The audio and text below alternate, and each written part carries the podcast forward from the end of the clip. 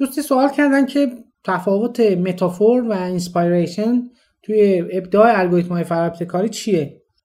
اولا خب از نظر لغوی که اینا با هم دیگه واقعا فرق دارن. inspiration یعنی الهام گرفتن. metaphor حالا می‌تونیم بگیم استعاره. با هم دیگه متفاوتن. ولی در این case خاص مثلا یه کسی میاد نگاه می‌کنه از رفتار عمومی پرنده ها از رفتار مورچه ها از چه می‌دونم ژنتیک از یه چیزی ایده می‌گیره. خب به نوعی الهام گرفتن از طبیعت این تقریبا تو همه روش های تکاملی وجود داره که حالا به طور خاص بهشون میگن nature inspired یعنی الهام گرفته شده از طبیعت.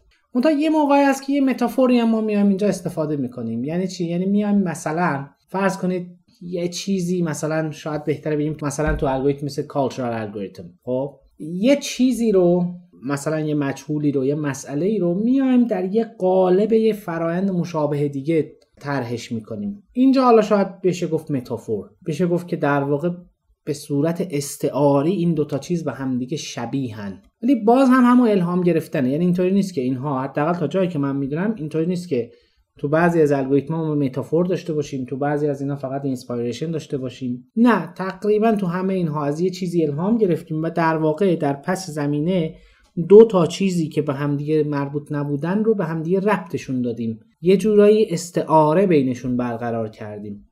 لذا به نظر من اینا می‌تونن معادلم باشن توی این موضوع. ولی اون چیزی که اغلب استفاده میشه اینسپایریشنه یعنی الهام گرفتن. خیلی بیشتر لغویه. حالا من ولی خب بازم متوجه نشدم که به عنوان مثال این سوال مطرح کردن دیگه جواب داده شد. ولی خیلی هم این مثلا دونستن این جواب شاید حداقل از نظر خود من کمکی هم نکنه به اینکه ما مثلا ادامه مطالعاتمون رو چکار کنیم تو این زمینه. یه خورده احساس می‌کنم که مثلا تو بعضی از مواقع یه همچین چیزهایی هم میشه ازش گذشت و حداقل میشه مثلا پستپونش کرد بعد از پنج سال کار کردن تو اون حوزه شاید اصلا دیگه موضوعیت سوال از بین بره. برجت دقیقا من نظر شخصی من گفتم شاید حالا یه منبعی مرجع یه جور دیگه اومده باشه در موردش صحبت کرده باشه.